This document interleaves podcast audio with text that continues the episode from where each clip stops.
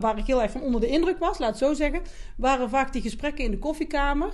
Dat een kleuterjuf zei: Ja, die Turkse jongetjes, daar kun je echt niks mee. Die zijn zo verwend en niemand reageert daarop. Niemand stelt een kritische vraag of, of, eh, of opmerking. Ik toen dus wel.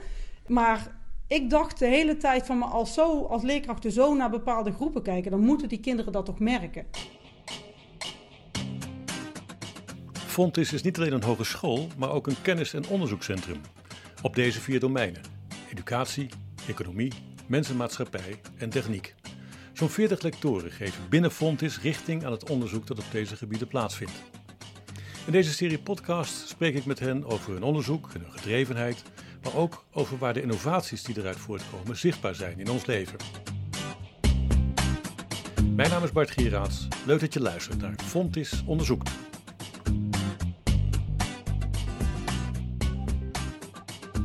Linda van den Berg, welkom in deze podcast. Uh, je bent lector hier bij Fontis Waarderen van Diversiteit. Bij Fontis Opleidingscentrum Speciale Onderwijszorg. Ja. Een lectoraat diversiteit, dat snap ik. Maar een lectoraat waarderen van diversiteit, die ken ik nog niet. Dat zou voor mij iets zijn als lectoraat waarderen van lesgeven of waarderen van technologie in de zorg? Of, uh, Wat is waarderen van diversiteit? Ja, bij waarderen denken sommige, veel mensen denken dan meteen dat je het leuk moet vinden of dat je het fijn moet vinden. Maar voor mij zit het waarderen vooral in hoe waardeer jij iets. Maar ook van hoe. Um, het gaat heel erg over de houdingen en opvattingen van onderwijsprofessionals. En die bepalen heel erg hoe ze kijken naar diversiteit en vervolgens hoe zij handelen. Dus het gaat heel erg over hoe waardeer jij diversiteit. En dat kan ook uh, negatief zijn, of bepaalde groepen negatief. Wanneer kom je erachter van dit lectoraat moet er komen? Nou, het was bij mij zo dat ik een, uh, gevraagd was om een marktonderzoek te doen. Van wat, wat zijn nou de thema's die leven? En de insteek daarvan was partnerschap tussen de hogeschool en het werkveld. Um, maar in die gesprekken gingen we dus ook kijken van wat zijn nou de inhoudelijke vragen die leven. En dat is het brede werkveld. Dus in het basisonderwijs, voortgezet onderwijs, mbo, speciaal onderwijs. En um, nou, er waren ook veel vragen over dat partnerschap, maar daar hebben we al verschillende lectoraten die daarop gericht zijn. En de vraag die uh, inhoudelijk steeds naar voren uh, kwam was hoe spelen we goed in op de individuele behoeften van iedere leerling. En dus, dus hoe gaan we om met diversiteit? Hoe differentiëren we? Hoe kijken we naar, naar verschillen? En sinds 2016 is uh, kansenongelijkheid ook een heel belangrijk thema binnen het onderwijs, binnen alle sectoren. En daar gaat over het uh, probleem dat uh, sommige groepen leerlingen minder kansen krijgen in hun schoolloopbaan, terwijl ze wel gelijke capaciteiten, talenten hebben. En het verschil wordt dan gemaakt op basis van achtergrondkenmerken. Bijvoorbeeld het opleidingsniveau van de ouders. En um, ja, daar, daar zit ook die link met dat waarderen van diversiteit. Hoe kijk jij naar bepaalde groepen? Dus iedereen heeft uh, stereotype beelden, of iedereen kent die. En men verschilt natuurlijk in de mate waarin je in stereotype beelden denkt, of hoe, uh, hoe hard je daaraan vasthoudt, zeg maar. Maar we weten dat bijvoorbeeld kinderen met een niet-westerse migratieachtergrond, of kinderen uh, van een woonwagenkamp, of kinderen die uit laag sociaal-economisch milieu komen, dat daar vaak uh, lagere verwachtingen van zijn bij de onderwijsprofessionals. Dus ja, van een dubbeltje kan je geen kwartje maken, uh, die kan er toch niet, zit er niet in. Dat soort dingen, dat kan funest zijn voor kinderen waar wel meer in zit, maar die dus de kans niet krijgen om dat eruit te laten komen. En dat blijkt dus uit uh, heel veel onderzoek door de inspectie van onderwijs dat dat in alle sectoren in Nederland speelt. Sinds 2016 is dat veel erger geworden. Ja, er zit, er is wel iets dubbels in, hè? want uh, diversiteit dat is uh, veelvormigheid, hè? Ja. dat is veelkleurigheid. Ja. Terwijl gelijke kansen, dat is gelijkvormigheid. Gelijke formulieren, gelijke monniken, gelijke kappen. Ja. Hoe ga je daarmee om? Nou, wat, waar het om, eigenlijk om gaat, is eigenlijk dat degene met gelijke capaciteit of gelijke aanleg, dat die ook gelijke kansen krijgen in de schoolloopbaan. Een voorbeeld is een onderzoek van de uh, onderwijsinspectie. Daar hebben ze gekeken naar leerlingen in groep 8 die de CITO-score 538 hadden. 538, daarmee kun je naar HAVO of naar VWO. En dan zagen ze dat degene die uh, laag opgeleide ouders hadden, die kregen vijf keer zo vaak een HAVO-advies in plaats van een VWO-advies. En dan heb je dus uh, ja, dezelfde toetsscore, maar een ander advies op basis van het opleidingsniveau van de ouders. En dan bied je dus die uh, laatste groep minder kansen op die uh, ja, hogere opleiding. Maar niet alleen dat, ook um, bijvoorbeeld leerstoornissen of gedragsstoornissen, bijvoorbeeld dyslexie. Er is ook een onderzoek gedaan naar uh, de houding van leerkrachten ten opzichte van dyslexie. En um, hoe positief een leerkracht daar tegenover staat, maakt uit in de CITO-scores op spelling. Dus, en dat gaat dus via die verwachtingen. En als je als een leerkracht dus um, positieve verwachting heeft. En dat is niet altijd dat, de leer, dat alle leerlingen naar het VWO moeten gaan. Maar dat is de verwachting dat ieder kind zich verder kan ontwikkelen. Vanaf het punt waar die is. En, um, nou, en, en dat verschilt dus. En hoe negatiever je denkt over uh, bijvoorbeeld leerlingen met het label dyslexie. Um, ja, hoe minder moeite je eigenlijk doet in de klas uh, om die leerlingen goed vooruit te helpen. Bijvoorbeeld omdat je denkt, ja, dat heeft toch geen zin. Nou, en daar verschillen leerkrachten heel erg in. Uh, en dit, dit, is dan één voorbeeld. Veel meer onderzoek is gedaan naar leerlingen met andere etnische achtergronden. Daar is ook heel veel bewijs voor gevonden. Maar het zit, dus, de, ja, het zit dus ook in labels, in stigmatisering eigenlijk. Maar werkt het ook niet eigenlijk naar twee kanten toe? Dat ook ouders van kinderen die, ouders die niet zo'n hoge opleiding hebben of van een andere etnische achtergrond zijn, dat die ook minder verwachtingen hebben ten, ten aanzien van hun kind? Dat, dat kan. Van het is wel goed zo, ja, ja. maar ja, dat, dat kan. Mijn onderzoek gaat over die onderwijsprofessionals. Want, want daar, ja, die bepalen het onderwijs voor, voor die kinderen. En het is inderdaad zo. Um, in uh, het onderzoek naar kansenongelijkheid blijkt ook dat bijvoorbeeld ouders van hoogopgeleide kinderen. Uh, uh, kinderen van hoogopgeleide ouders. Sorry. Ik vind het een hele leuke ja. verspreking. ja, ja.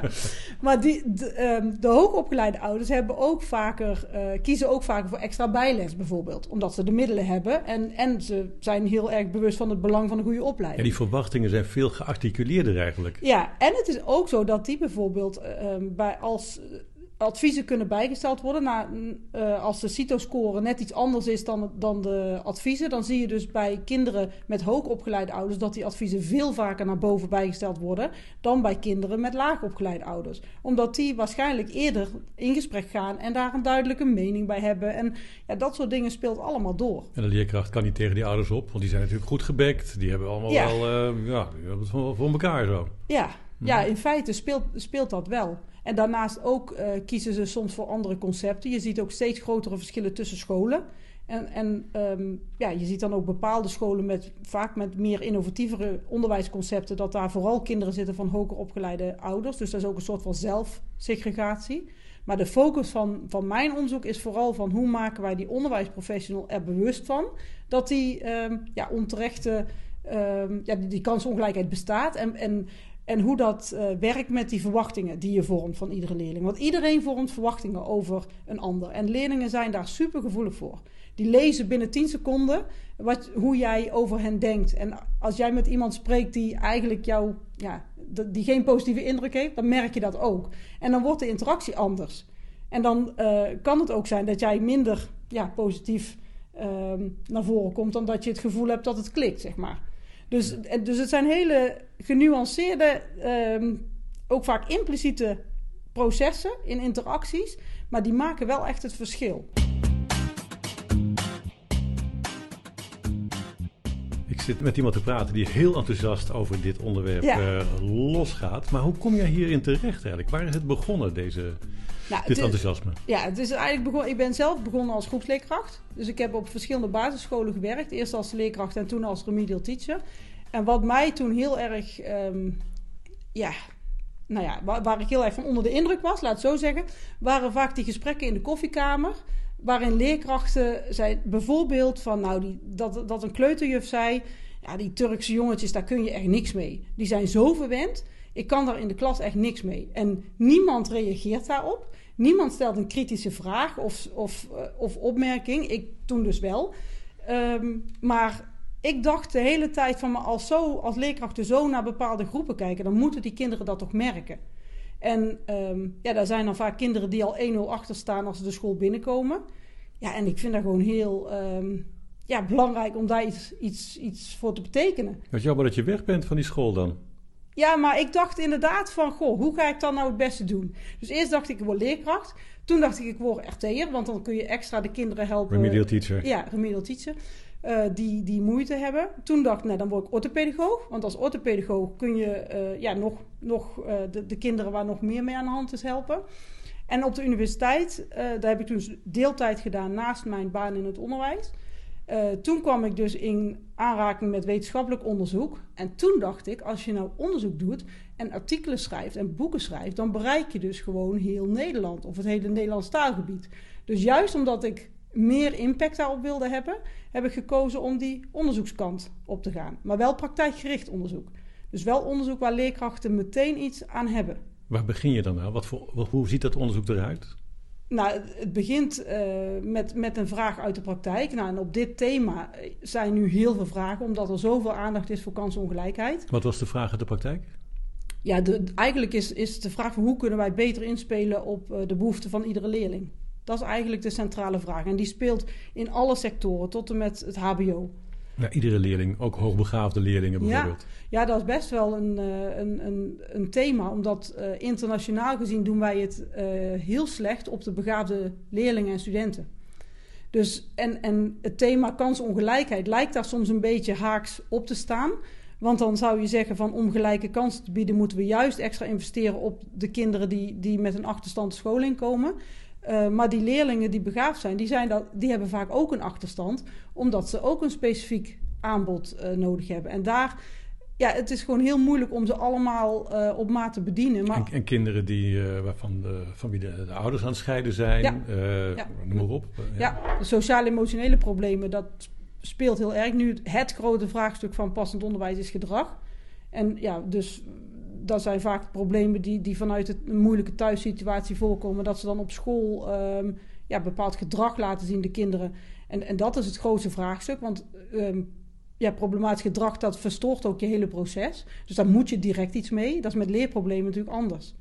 Maar ook die, die kinderen die begaafd zijn, daar spelen ook opvattingen een hele belangrijke rol. Want soms heb je het, uh, hebben leerkrachten het idee van die kinderen zijn toch slim en die komen er wel, dus die hebben mij minder nodig.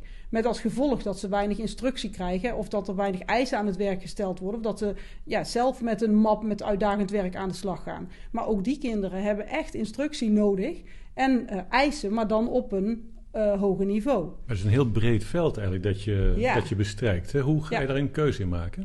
Ja, want het, dat klopt. Het is, het is heel breed. En dan hebben we dus ook nog dat het in alle sectoren speelt bijvoorbeeld in, in, in een gymnasium hebben de leerkrachten dezelfde vragen als in het basisonderwijs. Dat verbaasde mij in het begin wel, omdat het basisonderwijs natuurlijk veel heterogener is. Want in feite is het gezamenlijke kenmerk dat je in eenzelfde wijk woont. En verder, in verder is alles verschillend. Terwijl in een gymnasiumklas is het in ieder geval al een hele specifieke uh, niveaugroep eigenlijk.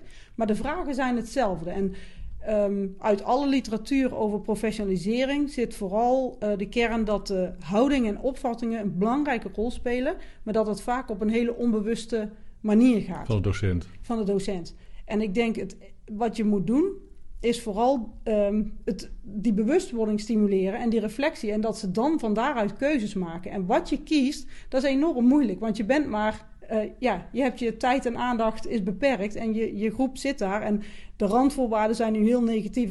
Mijn dochter zit in een klas van 33 kinderen. Nou, ik geef het je te doen als leerkracht. Maar dat je dan in ieder geval bewuste keuzes maakt vanuit de visie van de school en, en, en je eigen visie. Dat je dan kiest uh, voor, um, ja, voor een aan, aanpak die daarbij past. En dat gebeurt vaak niet vaak wordt gekozen vanuit uh, wat ze nou eenmaal doen, of vanuit methodes. Of, en dan, dan zeggen ze van we, wij doen aan talentontwikkeling van iedere leerling. Um, maar als je dat echt doet, dan, dan wil je dus eigenlijk dat de verschillen tussen kinderen groter worden.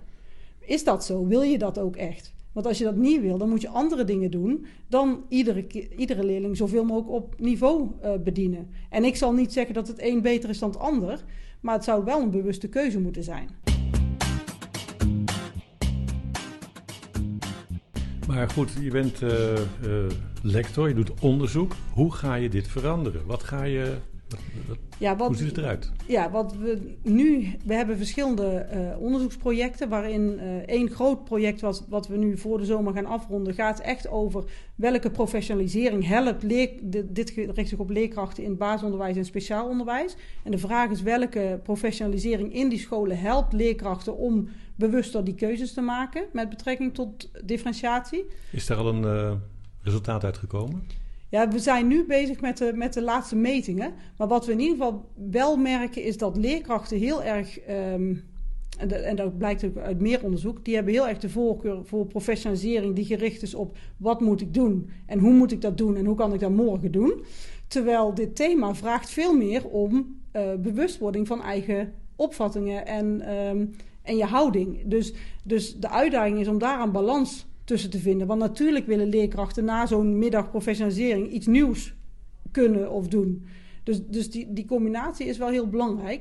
En, ehm, Maar het is helemaal geen, geen leuk proces om eh, gewezen te worden op je vooroordelen. Daar heb Nee. je best wel eh, even Nee, tijd voor nodig om dat eh, bij Ja. jezelf te zien en vervolgens ook daar nog iets mee te doen. ja, dat klopt. Dat is een klusje waar, waar je niet blij van wordt eh, in de nee, regel. nee, dat klopt. het is heel oncomfortabel. En ook de twijfel van, maar wat ik dan de hele tijd doe, is dat dan niet goed? Dat is ook een hele eh, oncomfortabele. Ja, je tast ze eigenlijk aan in hun waardigheid als eh, docent. Ja, daarbij zeggen we wel steeds van, ehm, ja, er zijn geen goede antwoorden. Het is niet goed of fout. Het gaat om, om het bewust kiezen. En we koppelen die professionalisering heel expliciet aan de eh, visie van de school. Dus de schoolleider verzorgt de bijeenkomsten samen met ons. Omdat ehm, ja, iedere school is anders, iedere populatie is anders. En, en vanuit de school zou een helder beeld moeten zijn van hoe, hoe kijken wij naar diversiteit en, en wat willen wij daarin betekenen. Dat beeld is meestal niet helder. Die visie staat meestal heel mooi op papier. Maar hoe je dat dan concreet handen en voeten geeft, dat is echt wel een tweede. Nou, sterker nog, eh, de manier waarop ze acteren is eigenlijk helemaal tegengesteld aan wat eigenlijk de doelen zijn Ja. die op, eh, op de muur geplakt staan. Ja, soms wel. Ja, ja, ja. Maar door hen daarover met elkaar in gesprek te laten gaan. Wat we ook wel merken is dat ze het ook heel fijn vinden om, te, om de herkenning te zien van de dingen waarmee ze worstelen. Dat daar de, de collega's ook mee eh, worstelen. En dat ze dan dus inderdaad samenkomen tot nieuwe aanpakken. Die, die dialoog in het team is ontzettend eh, belangrijk. Dat blijkt ook uit alle onderzoeken. Eh, dat, dat je juist dat leren van onderop, maar wel vanuit een heldere visie. En daar is nog best wel een wereld te winnen.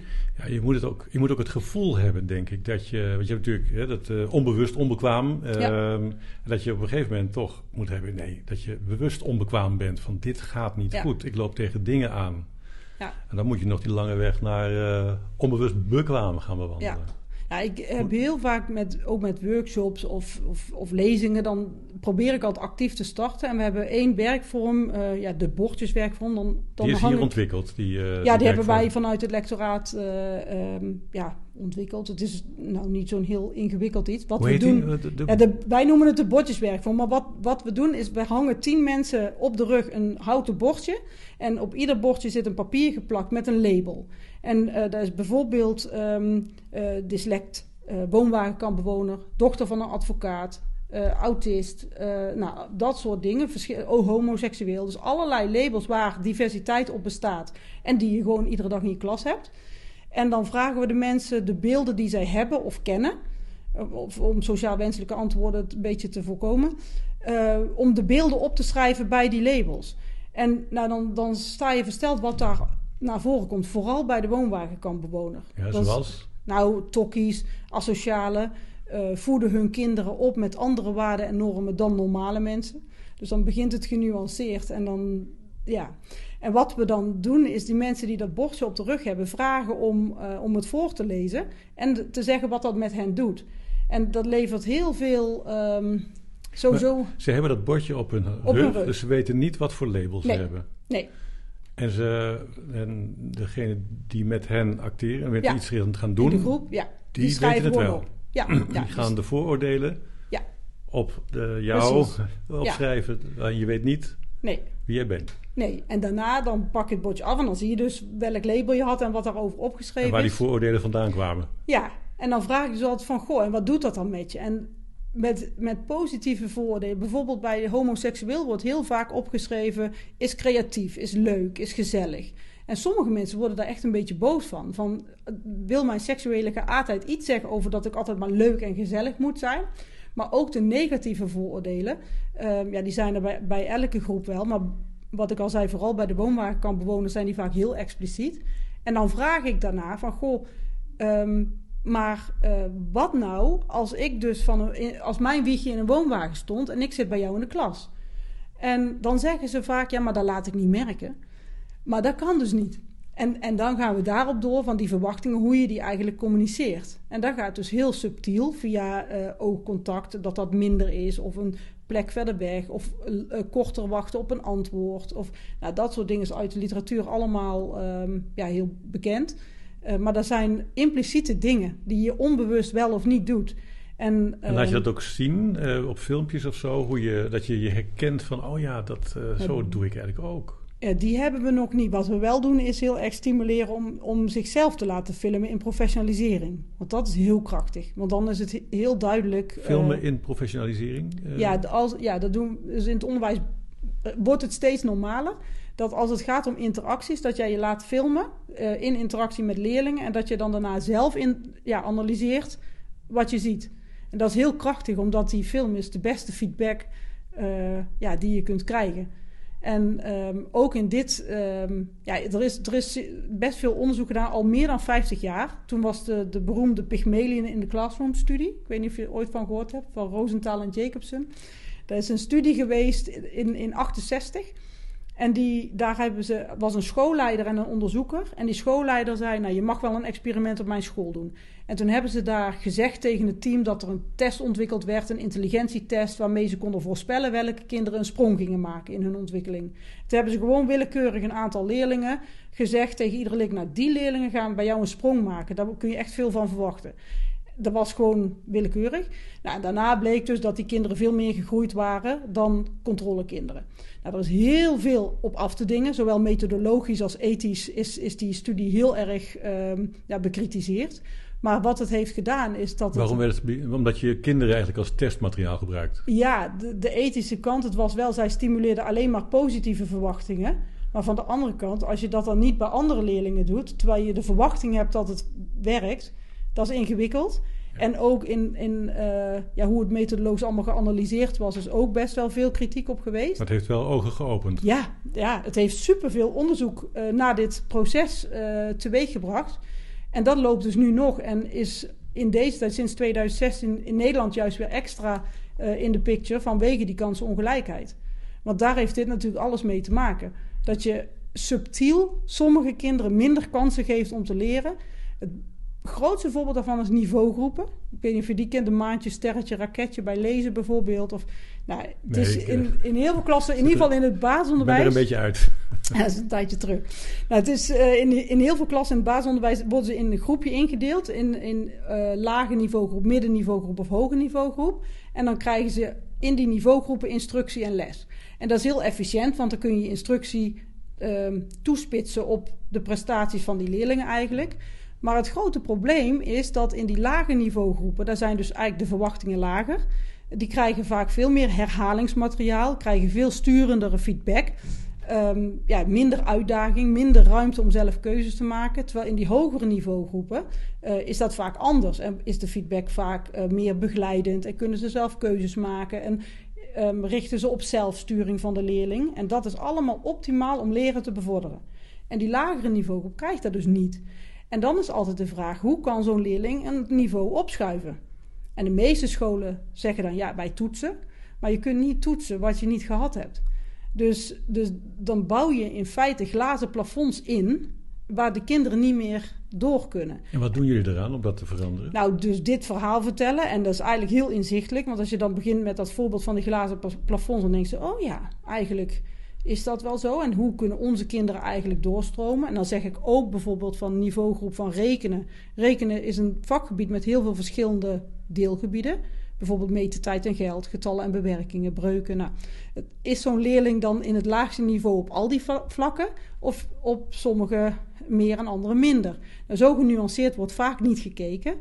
Um, en, dat zijn allemaal van die bewustwordingsmomenten. En er zijn alternatieven. Je kunt ook afhankelijk van het doel instructie aanbieden en dat de kinderen zelf beslissen of ze wel of niet die instructie gaan volgen. En dat jij ze vooral leert om goed te kiezen, om verstandige keuzes daarin te maken. Uh, dan bouw je geen glazen plafonds in. Dan kan zo'n leerling groeien. En uh, dat is natuurlijk de bedoeling. Want dan, als je dan ziet kansenongelijkheid als uh, krijgen ze evenveel kansen om zich te ontwikkelen. In het geval van die niveaugroepen is dat niet zo. Maar daar kun je dus wel iets aan doen zonder dat je um, ja, je moet ook realistisch blijven. Wat ik in het begin zei, zo'n le zo'n leraar heeft maar beperkte tijd en aandacht. Maar je kunt best wel manieren verzinnen waardoor je de regie iets meer bij de leerling legt. Ehm, binnen heldere kaders en doelen. Dat, dat je die glazen plafonds eruit haalt. Ja, je hoeft niet een heel onderwijssysteem overhoop te gooien. Nee, dat hoeft niet. 11 januari is een boekje uitgekomen. Um, werk maken van gelijke kansen. En dat is uh, voor het basisonderwijs geschreven. En dat vind ik dus echt een heel mooi voorbeeld van, um, van, de, van wat een lector zou moeten doen. De koppeling tussen theorie en praktijk. En wij hebben daarin, ik heb dat samen met uh, twee collega hoogleraren en didactief gedaan. En de PO-raad was daarbij betrokken. En negen schoolbesturen hebben daar uh, de financiering voor gedaan in de crowdfunding. En wat we hebben gedaan is twintig wetenschappelijke artikelen over het thema kansenongelijkheid vertaald naar de praktijk. Dus het is eigenlijk ja, gewoon letterlijk van wat kun jij morgen in je klas met dit doen. En dat is uh, gratis beschikbaar. Uh, dus iedereen kan het zo downloaden. En ik vind dat een heel. Uh, ik ben er heel blij mee dat dat gemaakt is, omdat het dus breed verspreid wordt. De eerste week was het al 5000 keer gedownload. Dus dan denk ik, denk ik, ja, je weet niet hoeveel ze lezen, maar de impact dan doe je iets goed. Dan doe je iets goed. En dat is dus ook door de samenwerking met Didactief, want dat is een, een belangrijke speler in het onderwijs. Dat is een blad, hè? Voor, ja, uh, ja, een blad en een website. En zij zijn dus inderdaad ook uh, um, ja, degene die het boekje verspreiden. Uh, en dat vind ik wel een heel mooi voorbeeld van samenwerking van al die verschillende partijen. En van de vertaling, of ja, het verkleinen van de kloof tussen theorie en praktijk. En van het thema. Is dit het enige onderzoek wat jullie doen of hebben jullie nog meer velden die jullie bestrijken? Ja, we gaan nu beginnen met, uh, met een, uh, zijn we nu bezig met de werving uh, voor, over inclusie binnen Fontes. Dus hoe onze eigen studenten inclusie ervaren. En um, ja, er zijn best wel veel actieplannen, ook landelijk, over studentenwelzijn. En er zijn verschillende projecten voor verschillende groepen. Bijvoorbeeld werk, de overstap van studie naar werk bij leerlingen met, of studenten met autisme en ADHD. En je hebt ook een project voor uh, studenten die van het MBO afkomen. En je hebt een, een project voor studenten die hoogbegaafd zijn. En ik denk dat, dat al die groepen, uh, wat die nodig hebben, dat daar een grote gemene deler in zit. In, in hoe kijk jij nou en hoe speel je nou in op individuele behoeften. En wij willen graag eerst in kaart brengen van hoe, hoe ervaren studenten inclusie binnen Fontes. En dat is een nieuw onderzoek. is voor mij ook nieuw omdat ik zelf uit basisonderwijs kom en veel onderzoek dus ook in het basisonderwijs heb gedaan. Um, maar wat we horen van, ook van andere hogescholen is dat er ook nog wel een wereld te winnen is uh, binnen het HBO. Ja, want dit onderzoek begin je niet voor niks. Nee. Nee. Er zijn wel signalen natuurlijk ja. die zeggen van nou, ja. uh, ga hier ook eens naar kijken. Ja, dat is binnen Fontes en ook inderdaad landelijk. Heb je ook voorbeelden van uh, collega-docenten hier bij Fontes dat je denkt van nou, uh, je laat ook je, je verminderde verwachtingen wel een rol spelen in beoordeling ah. van studenten? Ja, in de beoordeling ja, hoop ik zo weinig mogelijk. In mijn eigen opleiding kom ik voor, vooral tegen dat uh, sommige docenten minder verwachtingen hebben van, leer, van studenten die van het MBO afkomen. Dat ze zeggen, ja, maar die hebben toch veel meer instructie nodig. En bij voorbaat al. En dat kan zo zijn. Hartstikke maar, gemotiveerd. Ja, dat is nou ja, prachtig? ja, maar ja. goed, dat is maar net hoe je er Die dus kinderen. inderdaad uh, ja. naar kijkt. Maar, maar dat is wel. En een collega-lector, uh, Anouk Baks, is net een onderzoek begonnen uh, naar um, hoogbegaafde studenten. Omdat dus duidelijke signalen zijn dat die onvoldoende uh, uitgedaagd worden en ook onvoldoende gefaciliteerd als zij bijvoorbeeld uh, meer twee studies willen doen of dat soort uh, dingen. Omdat het best wel vaak per opleiding goed geregeld is, maar als er dan net een ander traject voorbij komt, ja, dat, dat vraagt wel aanpassingen. Je verwacht het ook niet. Ja, een hogeschool, een hoogbegaafd. Die gaan vaak naar de universiteit, toch? Ja, dat ligt eraan. Universiteiten zijn juist gericht op onderzoek en meer de theoretische beroepen. En als iemand houdt van de praktijk en echt een, ja, een, een ja, de beroepspraktijk in wil, um, ja, dan moet je bij het HBO zijn. Dus ik denk niet dat dat per se zo, uh, zo is. Kijk, ik zou ook kunnen kiezen voor een hoogleraarschap. Maar ik vind lector veel belangrijk, of ja, bij, beter bij mij passend, omdat ik juist die vertaling naar de praktijk zo belangrijk vind. Ja, maar ik zit ook vol met vooroordelen. Ja, iedereen. Dat merk je toch? Ja, ja nou ja, dat is, ja, maar, ja, en wat dus eigenlijk is, die groepen, die hebben een soort van gezamenlijke kenmerk, maar binnen de groep is die variatie ook zo groot. En gaat daar, ja, daar zit het hem eigenlijk in. Maar iedereen heeft vooroordelen en dat moet ook wel. Want zo oordeel je natuurlijk de wereld. Ja, dus zo kom je de dag door. Ja, en dat is ook heel goed. Alleen als jij onderwijsprofessional bent en een groep mensen is afhankelijk van jou, ja, dan moet je daar wel kritisch naar kijken. Ja. Linda van den Berg, we zijn er uh, wel een beetje door de tijd heen. Oké. Okay. Dankjewel voor dit gesprek. Graag gedaan. En succes Dank met je, je, met je strijd voor, Ja. uh, tegen de vooroordelen. Goed.